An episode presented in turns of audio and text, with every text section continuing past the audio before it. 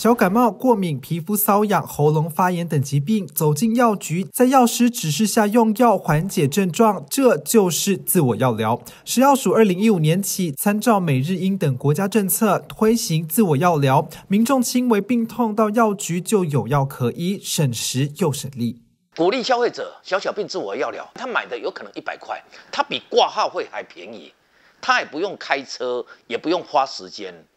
然后他在自我药疗。也碰到专业的药师来跟你讲解，我觉得风险性很低。台湾八千多家药局林立，小病小痛能在这里解决，有助于缓解医院看病人潮，减低医护人员的过劳状况，也加强病患的看诊品质。健保更有机会照顾重大伤病，因为健保配额有限，治疗了太多小病就会挤压大病额度。医生因为本来每天看一百个，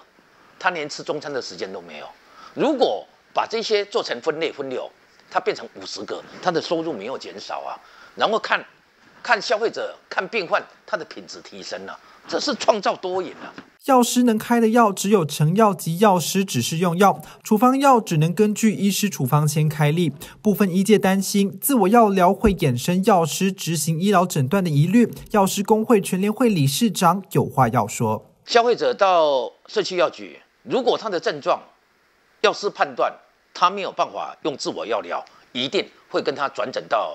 诊所还是医院。如果那个部分不符合自我药疗，我们应该跟医师工会要合作的，不是彼此大家猜忌。每个家庭都该有个药师好朋友，药师工会也鼓励药师走出药局，深入社区。年纪比较高的、比较弱势的，我们派药师到他家，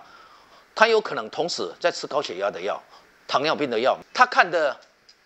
医院都不一样，有时候是重复用药，药师来帮他整理哪一些你是重复的，慢慢跟消费者变成朋友。提醒民众穿白袍不一定是药师，一定要认明药师执照。期盼政府完善自我药疗的配套措施，让台湾超过四万名受专业训练养成的药师也能充分发挥所长。记者田木生台北采访报道。